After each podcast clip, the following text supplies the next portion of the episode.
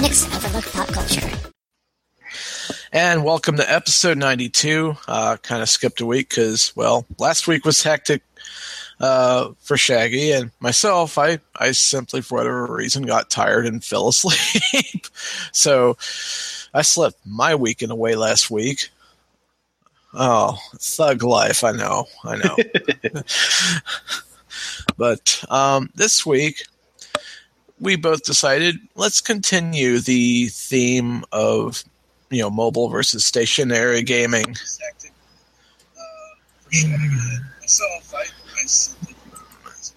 And um, wow, um, Do you have a tab pop up with some sound or something? Um, what had happened was I clicked the thing foolishly. It opened up the live stream for the Hangout session. um, they, they've been changing some options as of late, which once once I figure it out, it's it's better. But I prefer to figure it out before we broadcast. But that's all right because apparently, um, I, if I want to start Hangouts on air, I can do so from the you know official page by going you know clicking the little thing and going to Hangouts and then start Hangout on air, and boom, it's. Um, unbeknownst to me, I I forgot to close the little thing there, but so it, it started broadcasting at the same time I started recording. So Uh. one second delay, and I'm like, oh, oh no. when I saw the little playing in the background, it's like, no, I apologize for that. Um, yeah, yeah. Um, but um, anyway, we decided to keep the theme going for mobile versus stationary because there there are differences. Stationary can be you're sitting at a desktop. Actually, you can even have a portable computer like a notebook or laptop. Co- game console that you know hooks into a TV versus say your mobile phone, your tablet, something that you take with you. Um, but um, you chose an interesting game, and I I chose a port, an Android port of a popular game. Mhm. Um, and I figured let's start with your game first. Okay. Um, so for for this episode, I decided to pick a game, Kingdoms of Amalur: Reckoning, and I have a lot of reasons why I picked this game, and primarily because it's a role playing game, and I stuck with that theme, like I did with the last episode where I picked Bioshock. However, in this case, there's no first person aspect; it's third person, and it's uh, it's not top down isometric; it's third person um, a third person role playing game.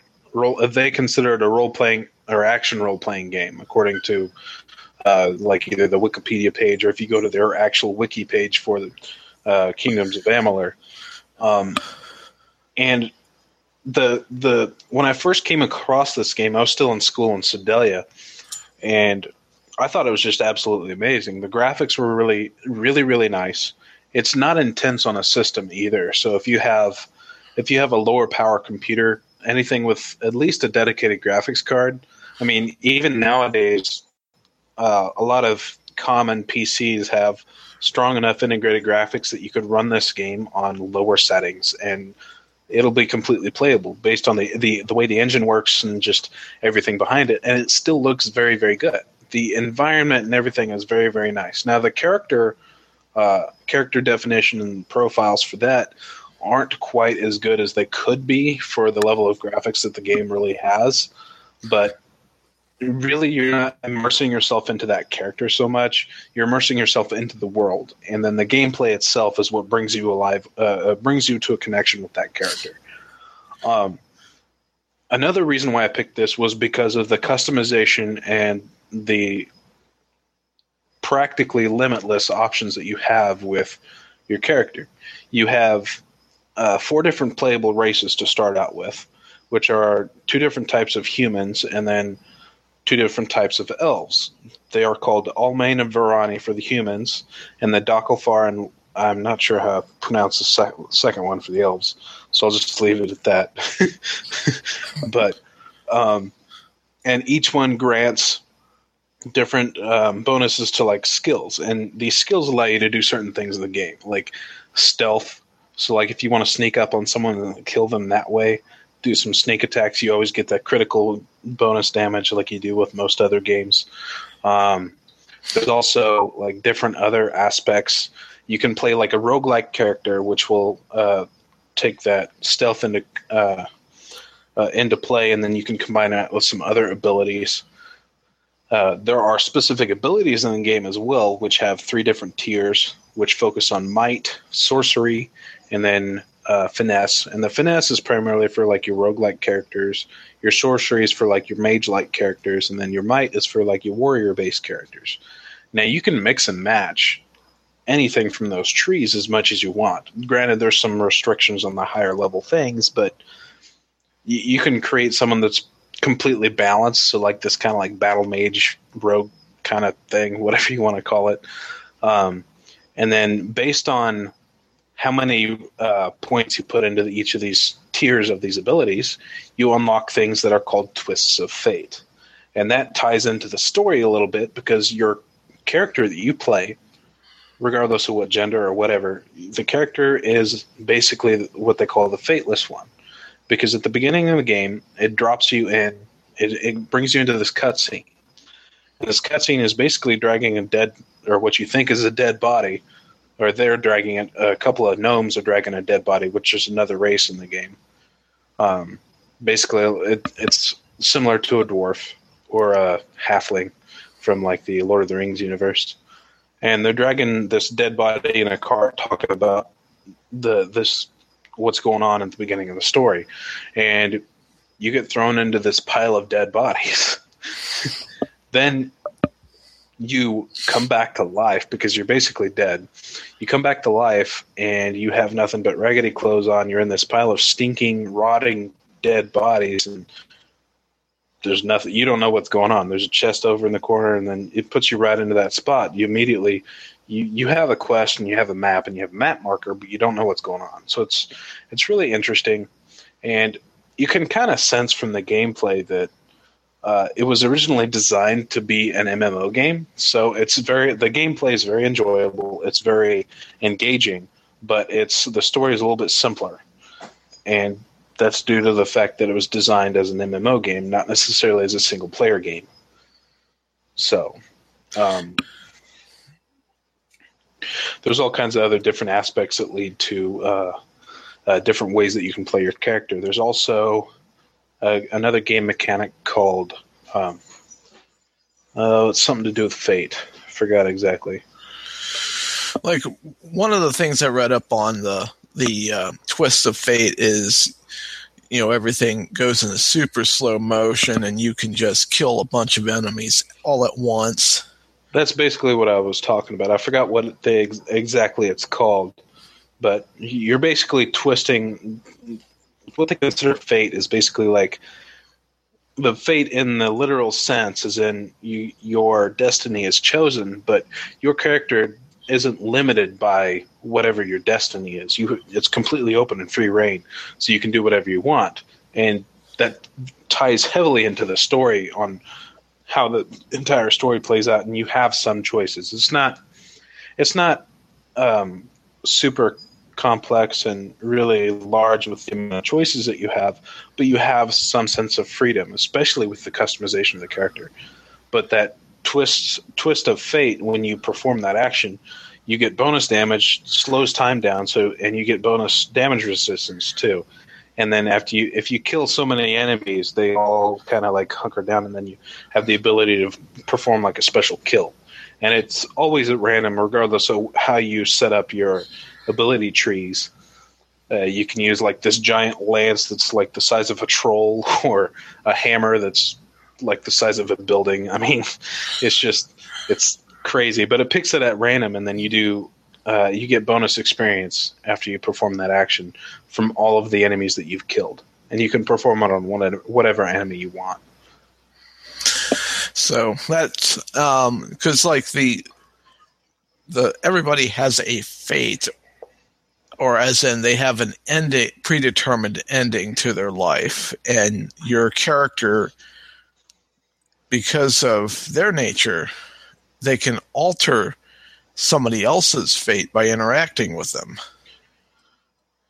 Yeah, and that's that's what the story really plays heavily on. Um, you, you kind of find out about it a little bit at the beginning because you basically defy death.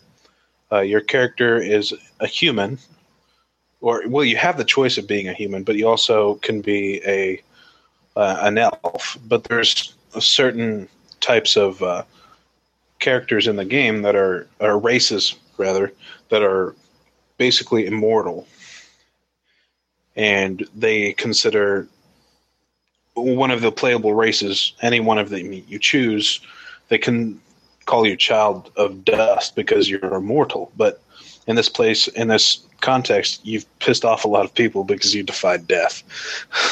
so it it twists the story another way. And the DLC, I haven't gotten a chance to play it yet, but the DLC is pretty interesting and throws you into some uh, little different variations of the same game world. So that that's going to be interesting once I get to that part.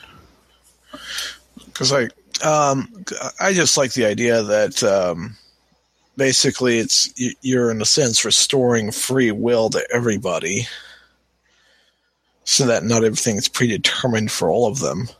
Mm-hmm. Like like one character was spo- one NPC was supposed to die at the hands of a monster because you were brought back to life, your character, they were saved from that fate. For example, in, in the in the case in that case, uh, that's really close to the beginning of the story.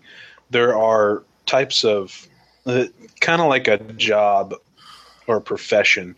They're considered fate weavers. They have the ability to tell what another person's fate is by just kind of looking at them or touching them.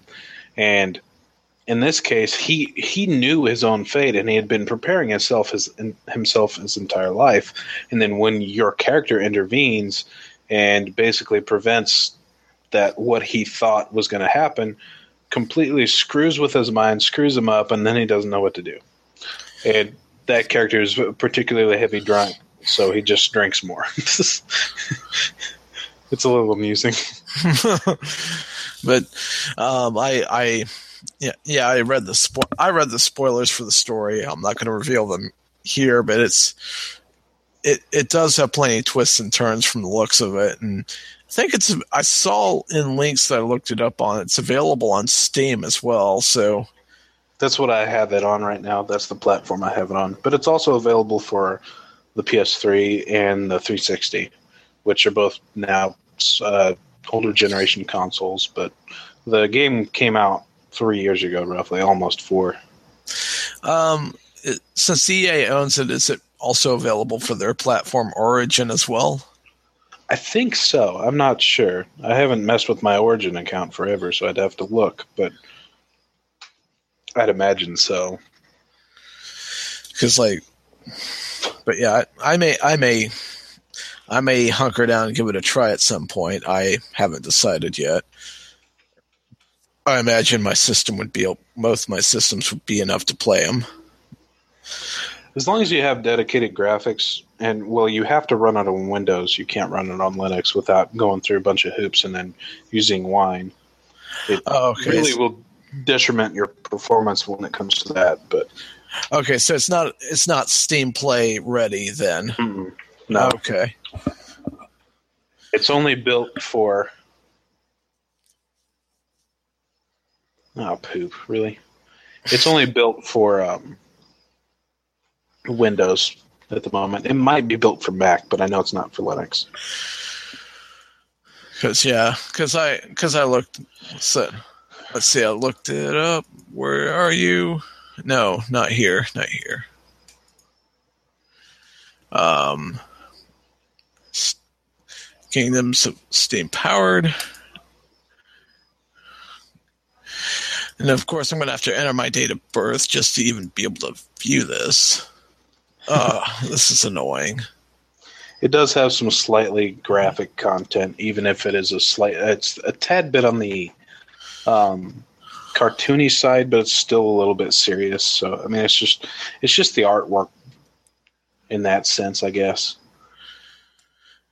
Oh, they've got three uh, DLCs: um, Legend of Dead Kel, Teeth of Naros. They also have a weapons and armor bundle. So, yeah, they don't. Um, at least a gig of RAM, which I more than have that. Um, um, I don't, I don't have a GeForce 8800, but um, the card does have 512 megs of RAM. Um, as long as you have something similar or better than that, you, it's going to perform just fine. And I had something with with a gig of video RAM, and it wasn't the best graphics card. It was, I think, 180 or 170 or 180 dollars when I bought it. So it was really, it's fairly cheap for a high end video card, and it ran it flawlessly. It ran it smoothly at 1080p too. So like, and I'm looking at some minor screenshots, and I I can yeah, I can see some of the artwork here, and it looks pretty pretty nifty.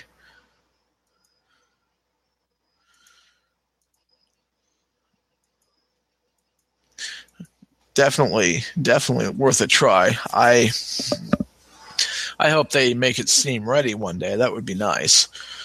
But looks like it's only available on Windows at the moment. Not even OS 10 can run this thing. Uh, I'm not. I'm not surprised. It's it is EA. Well, and it was their development studio didn't build it for Mac platform. It was strictly for consoles, and then it was ported to Windows. Right, and I'm sure one day it'll they'll they'll change their minds and expand support or Steam will just have a compatibility layer of their own that's unique. But um, the interesting story behind it is uh, 38 Studios was subsidized by the state of Rhode Island. They're loaned $75 million for the sole purpose of bringing 38 Studios to Rhode Island to try to combat unemployment and what have you. They get this thing out there and they go bankrupt. And it, it was a hit, but it wasn't enough of a hit to satisfy then Governor Lincoln Chafee because they need, according to Chafee, they needed to sell about 3 million copies just to break even. Um, but EA eventually bought that studio out after the state had taken control of all their assets and everything else. So that, and you you said that before we started that they're they're kind of sort of back in business now. Yeah, it's under EA's label now, but they're working on. Uh, they've done some iOS games and Android games since then. It's very similar to uh, Clash of Clans. I forgot what the name of it is. Um, but the, the uh, big, huge games is back in business, and I think they might be planning on making a sequel. And it would be awesome if they did because I personally love this game, but they're they've got jobs available and stuff like that. So Dominations, that was the game. It's free to play on uh, the App Store for Apple and uh, Google Play for Android. Now, you, since you're talking about you know the computer for the platform you're using a mouse and keyboard for for controlling your character mm-hmm. um, moving the character around with the mouse how does that work uh, in terms of this game it's a little bit clunky um, it can be depending on the settings of your mouse and a lot of gaming mouse mice tend to have pretty high dpi settings which uh, if you don't know what DPI is, it's basically dots per inch. It's similar to how a printer prints. It prints ink in dots, and how many dots per in, it can print, uh, print per inch it can print is how fast it can perform. And the same for a mouse. It's just uh, mice uh, laser mice in particular are measured in dots per inch. A um, mechanical mouse is a little bit different, but nobody uses uses mechanical mice anymore. Um, but it depends on the setting, and the this camera just follows. It's pretty sensitive, and that's that's really all it is. Um, but the keyboard, the keyboard controls are fairly uh, somewhat intuitive. They can be a little bit complex when it comes to certain things, but um, it's pretty straightforward, like most uh, computer games. Um, like, are you able to use a gamepad with it, or not so much? I would imagine so. I'd I'd bet that you could probably even hook up a 360 controller and it would work just fine. Uh, if it was built by EA and it was built for uh, or published by EA, they usually put a lot of the emphasis on stuff like that, and it was built for a console originally. So, okay. Um, but yeah, that. And for those of you who are wondering, it's it's twenty bucks on it, just the game alone is 20 bucks on Steam. Um, the whole collection, including all the downloadable content, is like $40. And of course, it requires an agreement to uh, third party end user license agreement, which is EA. That's EA for you. Well, but that's one thing you got to expect when playing a game from EA. Yeah. But it looks looks fairly entertaining and and if somebody's wanting a different game to try, that might be one to give a shot to. Um, the game I game I chose, which which I you know first of all the challenge is I I own this little tablet right here, this RCA tablet, which um many many moons ago talked about how kind of problematic parts of the touchscreen on this thing are I will eventually have to get it replaced with something else because um, I looked at their warranty process and apparently it's a pain in the ass and I'm not going to deal with it.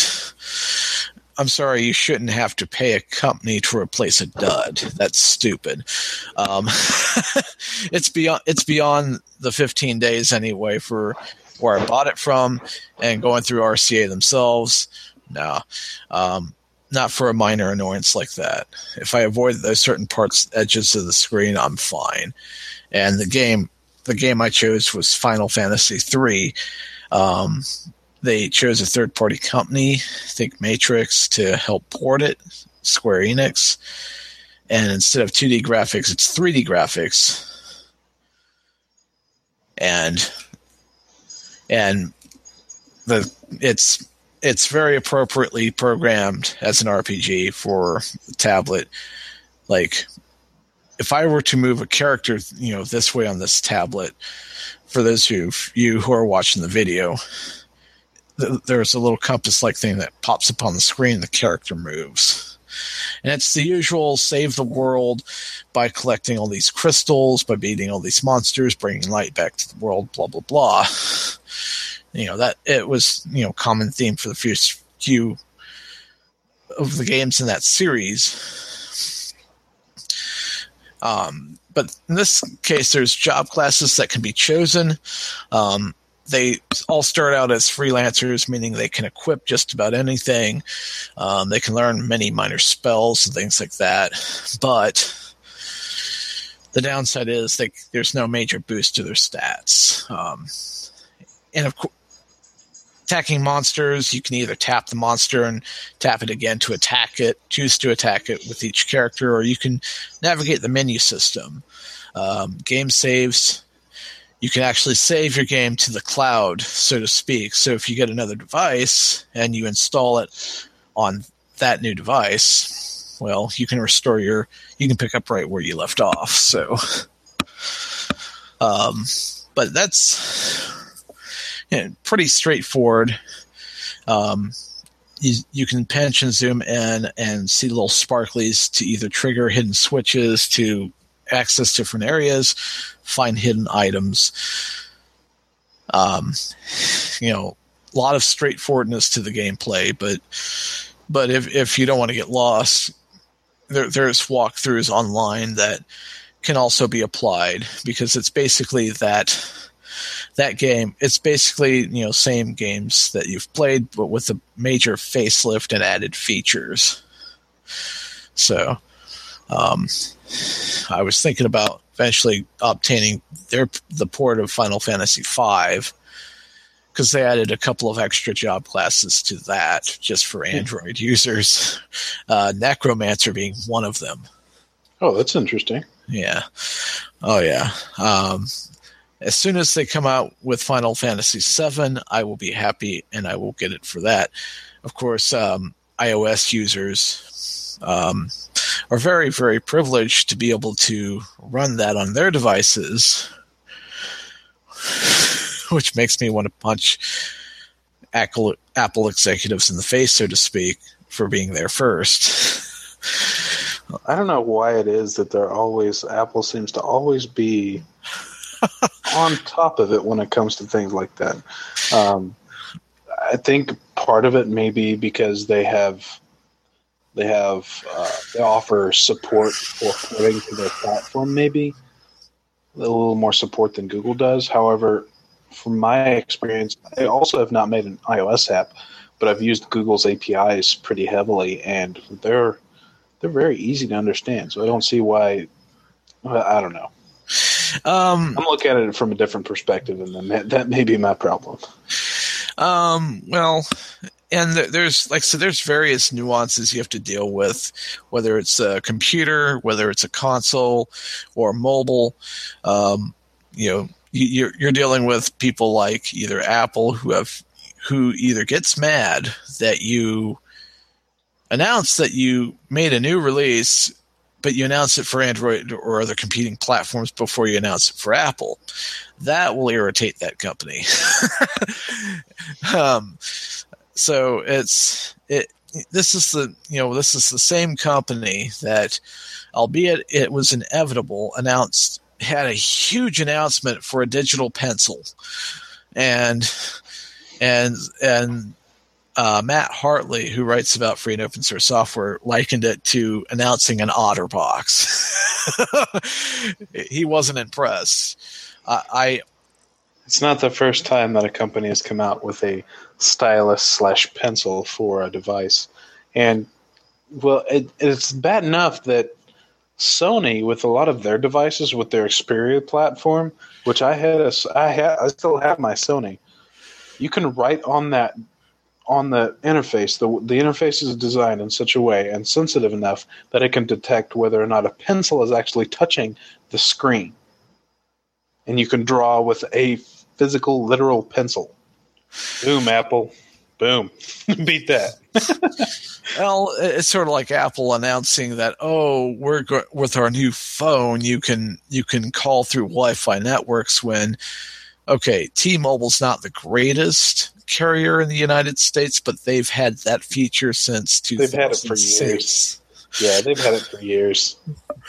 Um, they they they've done that for many many years. So, but but the but the port does run fairly well on on of Final Fantasy three does run fairly well on this tablet and only has this tablet's only got like one gigabyte of RAM in it.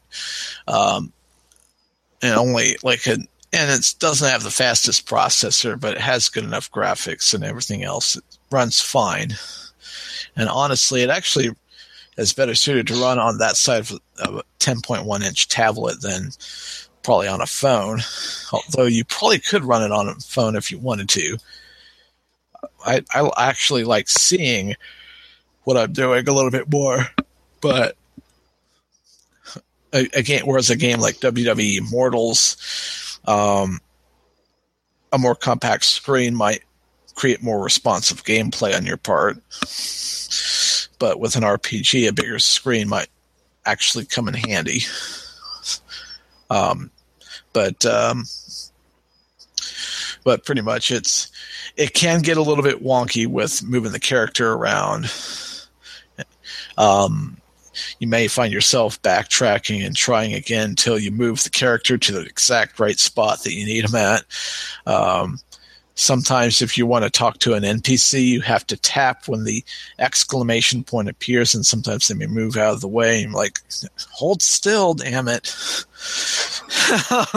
Hold still. And and all of that but uh, all in all it's looks fairly straightforward. So um, i i'd say it's it's worth what I had paid for it at the time, which I don't remember what I paid for it at the time. Um, it's, but it's, I think it was sixteen dollars. I can't remember off the top of my head. Mm. Um, I may try Shadowrun next on it, although I do know Shadowrun takes up a lot of space. Oh, really?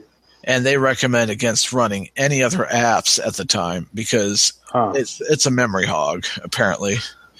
But but then again, it's uh, basically an entire you know it's port it's a PC game ported down to a mobile platform, um, it's still going to be huge, huge download in and of itself. But, um, but all in all, I, I think it's, I think it's worth purchasing.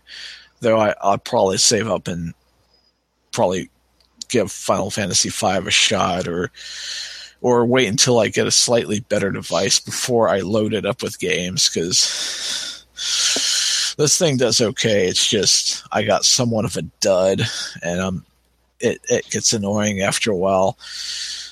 So I'm like, eh. But but it functions okay.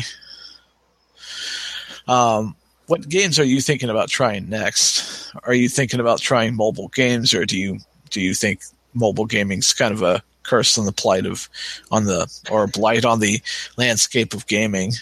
Uh, well, I, I don't necessarily think it's a blight on the landscape of gaming, but I'm not a fan of mobile games, and that's for sure. Um, I'm once I switch to a PC for playing games, I'm a PC gamer, and I will always be a PC gamer just because I have more freedom at like customizing the level of graphics that I can get. Like with consoles, you're set. You're screwed.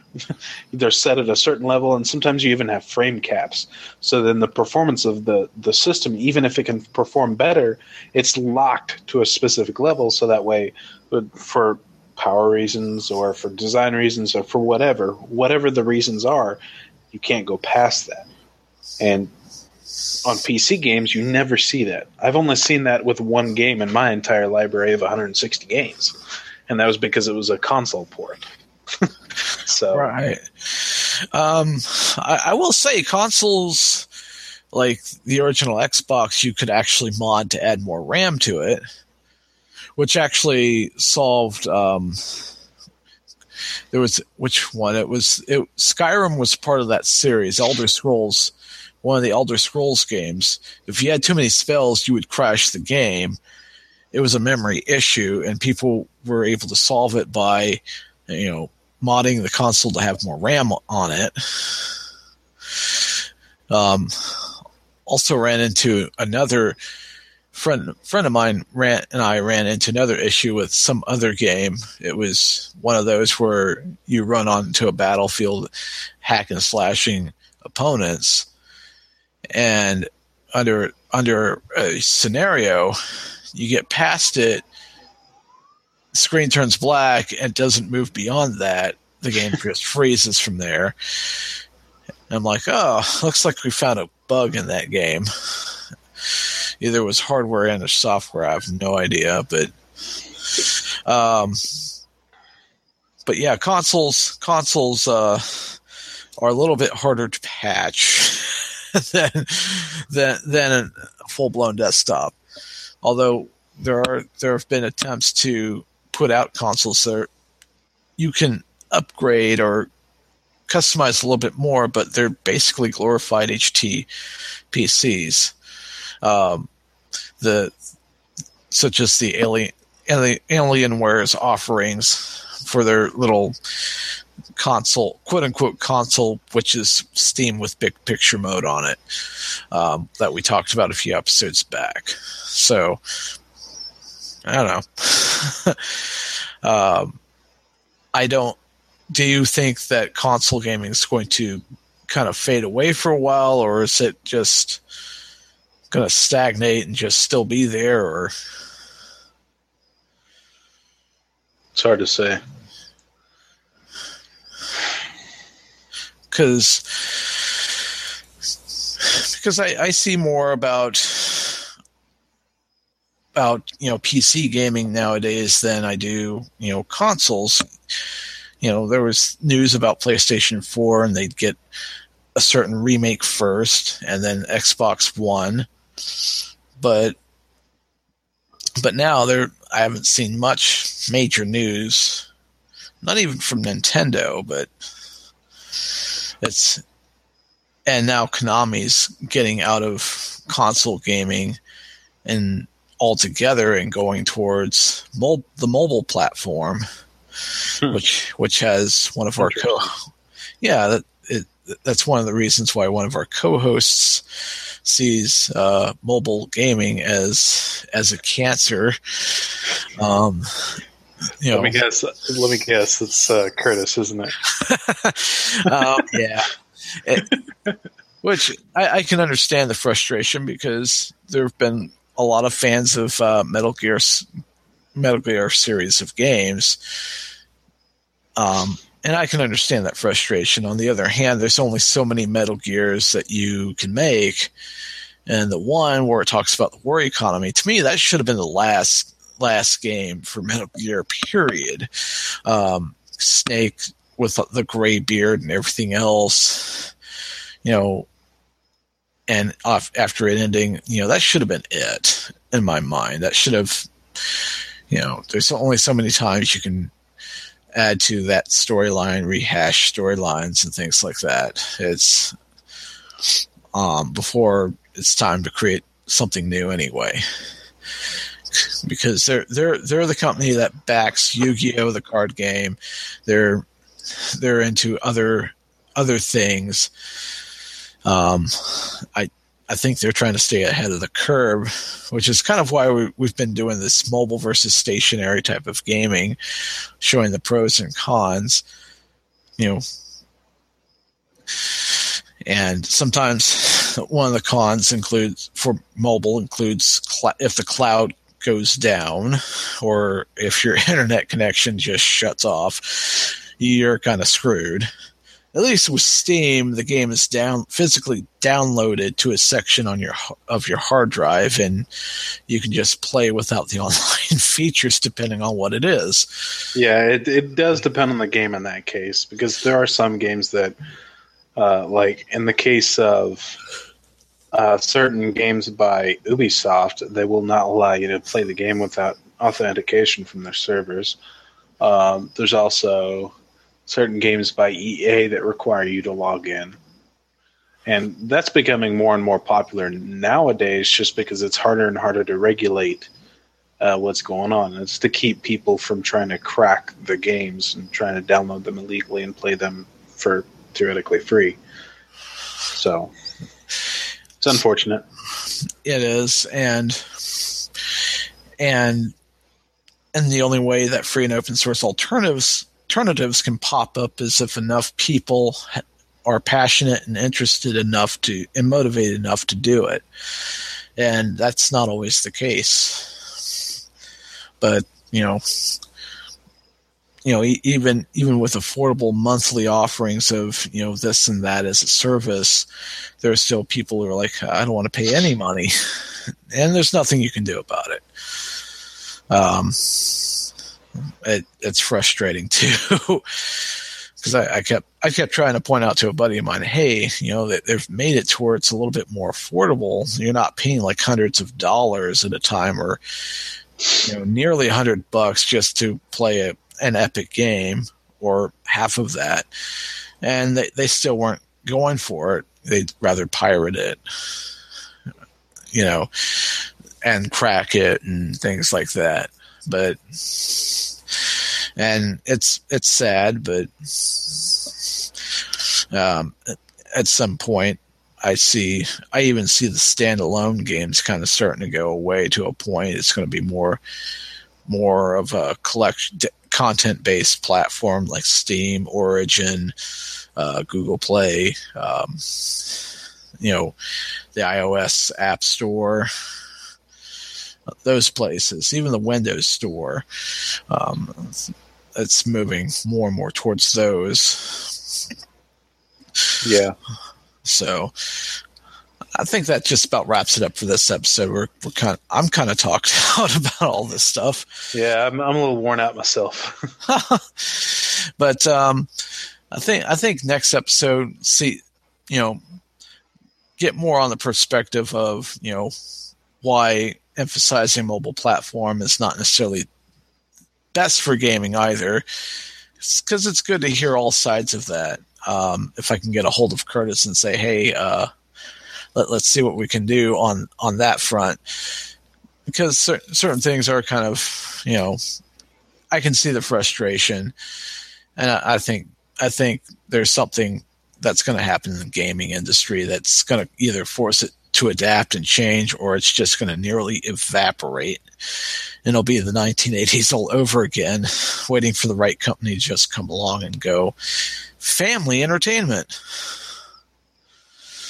Um, because that's what happened in the 80s with Nintendo. Saturation kind of just nearly destroyed the market. but um, uh, we will see you all next week, and I'll make sure not to have a stream playing on at the same time. That oh, that was embarrassing. Um, but it um, happens.